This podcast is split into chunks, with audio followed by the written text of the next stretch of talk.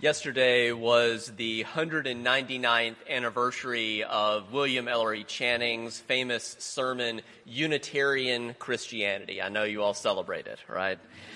Uh, it was delivered at what is now the First Unitar- Unitarian Church of Baltimore, Maryland on May 5th, 1819. It was not First Unitarian then because that's part of what that sermon, Unitarian Christianity, did was to help our movement claim the name Unitarian.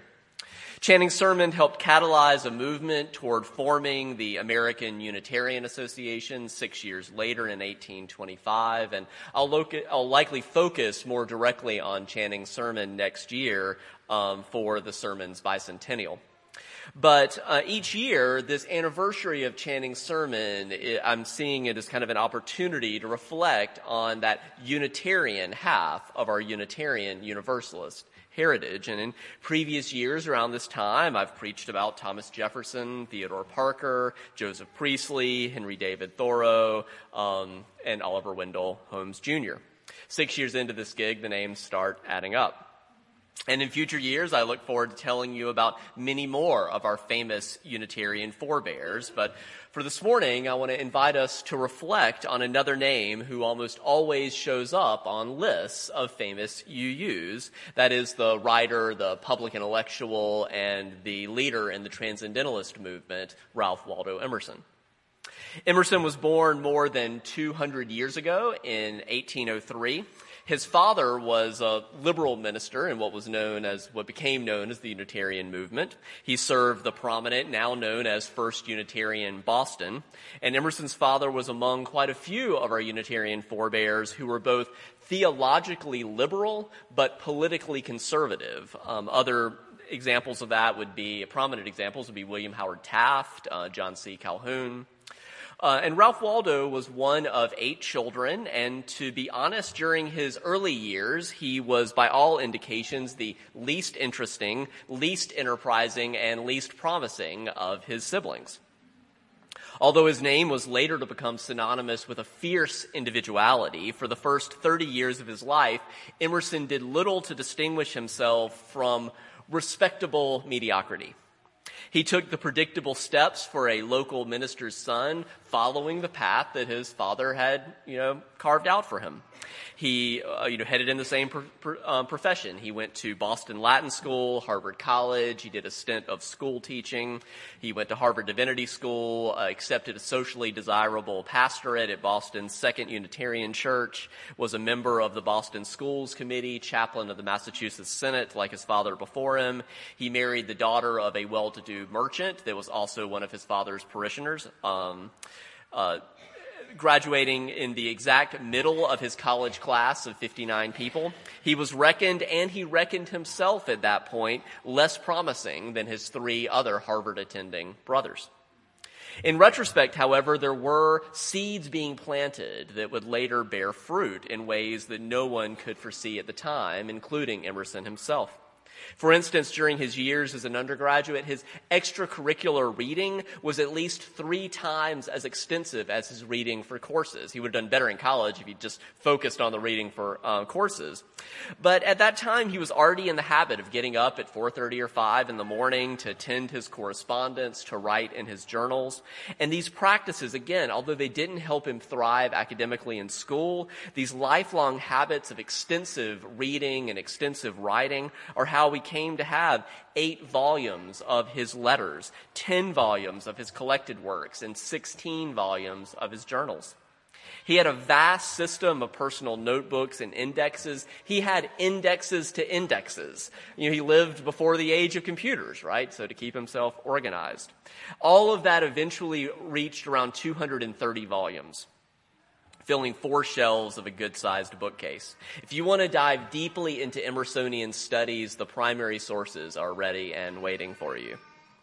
And it's clear from Emerson's journals that he read, though, again, in this way that didn't help him for class, but he read in this highly idiosyncratic personal way. He was always looking for phrases, details, facts, metaphors, witticisms, aphorisms, ideas that particularly resonated with him personally for whatever confluence of reasons. He wasn't reading text for what the professor was interested in or what other people were interested in, but what resonated with him. And looking back, it's clear that all of that effort was laying the groundwork for him to become, um, to do original writings. He, over time, just felt increasingly inexorably drawn not to merely be a collector of other people's writings or even a commentator or critic, but an original author in his own right. Of equal importance to his wide reading habits is that there were whole categories of books that he didn't read as much as he did read. He would not read theological or academic controversies. He disliked books intended to comment on other books. In a blunt moment, he called those books by the dead for the dead. You know, because they were just, they were lost. They weren't, they'd gotten away from original writing. He wanted original firsthand accounts. He thirsted for travel books, for memoirs, for testaments, statements of faith or discovery, for poetry. He would read your poem or your novel, but not your opinion on other people's novels or other people's poems. To understand how Emerson came to take such a strong stance, I need to tell you a little bit about his relationship to his first wife. On Christmas Day of 1827, the 24 year old Emerson met the 16 year old Ellen Tucker. They were engaged a year later and fell deeply in love with one another. Uh, less than a month after their engagement, Second Unitarian Church called Emerson to be their assistant minister, and his life seemed on a solid, if conventional, course. There were, however, early signs of future discontent. We have, for example, a letter that he wrote to his older brother that refers to his upcoming ordination as a minister. And typically people are really excited about, but in, excited about that. But in his letter, he referred to his ordination day as his execution day. Uh, given his personality, Emerson was perhaps right to be worried. Uh, even though that uh, his job paid extremely well, he was an extremely private person. The job actually paid more than a full professor would make at Harvard even a decade later, but it required him to serve in a lot of public institutional roles. And perhaps if life had turned out differently, maybe he would have grudgingly persevered in, you know, that public role of prominent minister. But tragically, Ellen suffered from tuberculosis and died at age 20. They were married only two years. Emerson was utterly devastated and took up the practice of making a pilgrimage a few miles by foot to visit her grave every single day. Before Ellen's death, Emerson had questioned traditional theology, traditional religious practices, but after her death, his questioning was increasingly unrestrained. He just couldn't care anymore about what other people thought. A few months after her death, he began his first serious study of the Bhagavad Gita, a sacred scripture from the Hindu tradition, and Emerson quickly came to view that text as of equal significance to the Christian scriptures. But in an appropriately Emersonian way, the crisis point for his job as minister, it didn't come over some theoretical dispute over dogma. Uh, it came over a deeply personal refusal to continue presiding at the Christian ritual of the Lord's Supper. Here's a brief excerpt of the sermon he preached to his congregation in 1831 about that choice. He wrote, This mode of commemorating Christ is not suitable to me.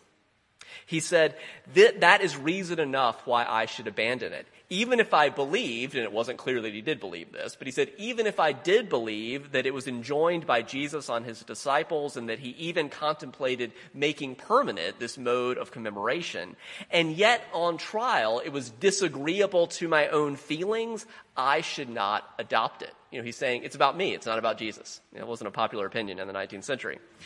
Uh, from a theologically conservative perspective, one could actually argue that Emerson had too many doubts to continue in his role as minister, but the, that he believed too little. But the actual problem, arguably, is that if anything, Emerson believed too much. He believed that to have integrity, you needed to actually believe the things you were preaching about and that one shouldn't keep doing a ritual if it felt meaningless just because it had allegedly always been that way. He said, It is my desire to do nothing which I cannot do with my whole heart. Uh, he was fine with other people practicing communion, but he just couldn't keep doing it, especially leading it, when he didn't believe in it, not with integrity. Another powerful example of the inner shift that Emerson was undergoing at this time is that a little more than a year after Ellen's death, he wrote the following brief entry in his journal. He said, I visited Ellen's tomb and I opened the coffin. What he was doing was not unheard of in the 19th century. Another Unitarian minister, James Freeman Clarke, a childhood friend of Margaret Fuller, once opened the coffin of a woman he had been in love with when he was an undergraduate. Edgar Allan Poe's literary executor famously opened the coffin of his dead wife 40 days after the funeral, though he was Edgar Allan Poe's literary executor, right? So I'm like, you know, no su- super shock that he was macabre. But the, the upshot seems to be that Emerson had to see for himself. Some part of him was not able to believe that Ellen was dead. He was still writing to her in his journal well more than a year later as if she were still alive. And we don't know exactly what motivated him on this occasion. He did write just that one line in his journal. But we do know that there's ample evidence of a powerful craving within him for direct, personal, unmediated experience. A few months later, he resigned from his position as minister, sold his household furniture, and sailed for Europe. Ellen's death had set Emerson loose. Excluded from conventional happiness, he abandoned a conventional life. He redoubled his efforts, albeit with a touch of panic, to live his own life and to think his own thoughts. As he began the process of exchanging his pulpit for a lectern on the Lyceum circuit, he settled into a new pattern, one that felt more sustainable and life giving than the demands of a public ministry. In his mid 30s, he got up at 6, he had a cup of coffee, and then worked until 12 or 1. Uh, his uh, uh, lectures would typically be about 40 pages. So that's what he was sort of regularly working on. Uh, incidentally, much later, he took up that old New England custom of having pie for breakfast. But it was his lectures that he began, where he began working out the ideas that, mature, that matured into his first published essay, Nature, which came out in 1836. And I invite you to hear just the incredible first paragraph of that essay, though it is very much worth rereading or revisiting in full. He writes, Our age is retrospective. He's saying we're always looking back. It builds the sepulchres of the fathers. We're constantly building these monuments, these tombs to people who are dead. Uh, it writes biographies, histories, criticisms. So we're constantly writing books about other people's lives, comments on things other people wrote, um, criticism uh, or histories, things about the past. He says the foregoing generation beheld God and nature face to face, we through their eyes. Why should not we also enjoy an original relationship to the universe? Why should not we have a poetry and philosophy of insight and not of tradition? A religion by revelation to us and not a history of revelation to them. Embosomed for a season in nature whose floods of life streams around us and through us and invites us by the powers they supply to action apportioned by nature, why should we grope around in the dry bones of the past? Or put the living generation into masquerade out of the faded wardrobe of what has gone before? The sun shines also today. There is more wool and flax in the fields. There are new lands, new men, new thoughts. Let us demand our own work, our own laws, our own worship. What a stirring call to co-create a world set free of what has come before and to be, and that is deeply true and resonant with your own firsthand experience, which you know moves you, what you know you need. You can see why Emerson's landmark essay became a, became a manifesto of the Transcendentalist movement. It's a major reason why the first of our UU6 sources is not what other people tell us, but direct experience of a, that transcending mystery and wonder affirmed in all cultures, which moves us to a renewal of the spirit and an openness to the forces that create and uphold life. There's so much more to say about Emerson's life and legacy, but I will limit myself to sharing two more significant pieces of Emerson's writing. The first is his divinity school address that Laura mentioned earlier. It was preached in 1838, two years after Nature was published. And it's also very much worth rereading in full.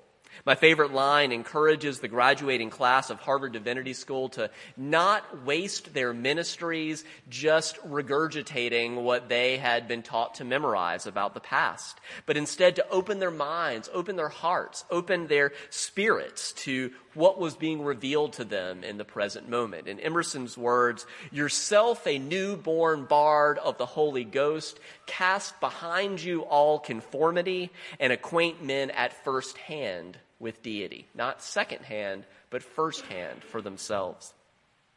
And whereas New England Unitarians were known for embracing rationality and being emotionally repressed, uh, Emerson described Unitarianism that he had inherited as corpse cold.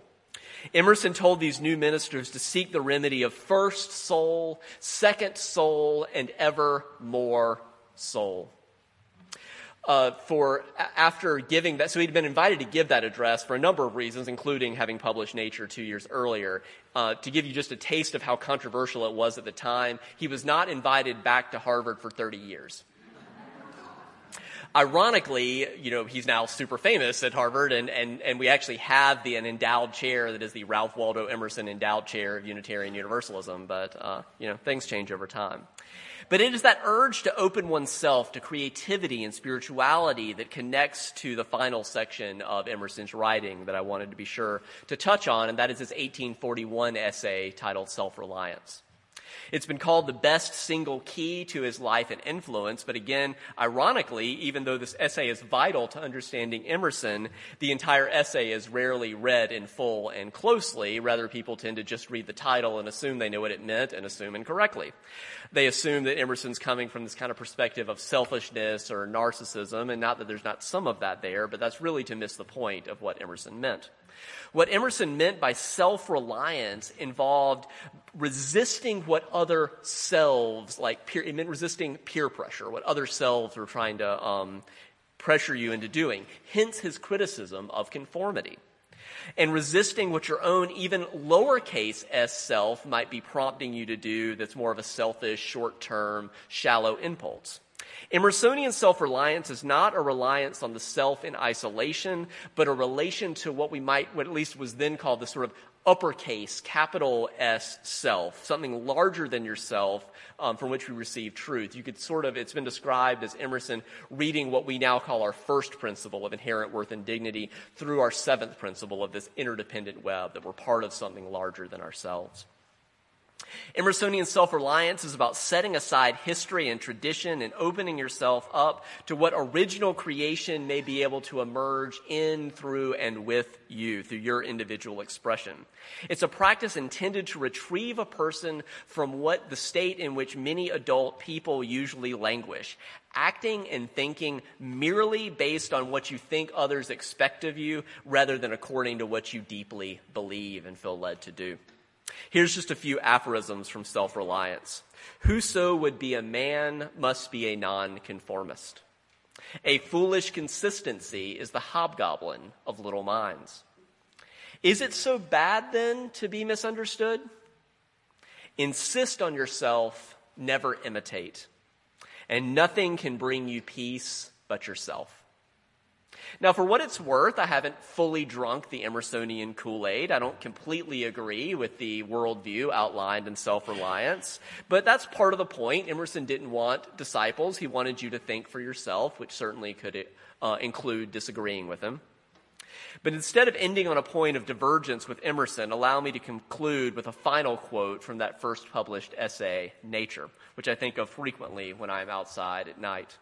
This passage challenges us to, to see the world anew, to not take for granted this beautiful planet and our place in the universe. Emerson writes If the stars should appear one night and never before, if they would appear one night in a thousand years, how men would adore and believe. But every night come out these envoys of beauty and light the universe with their admonishing smile.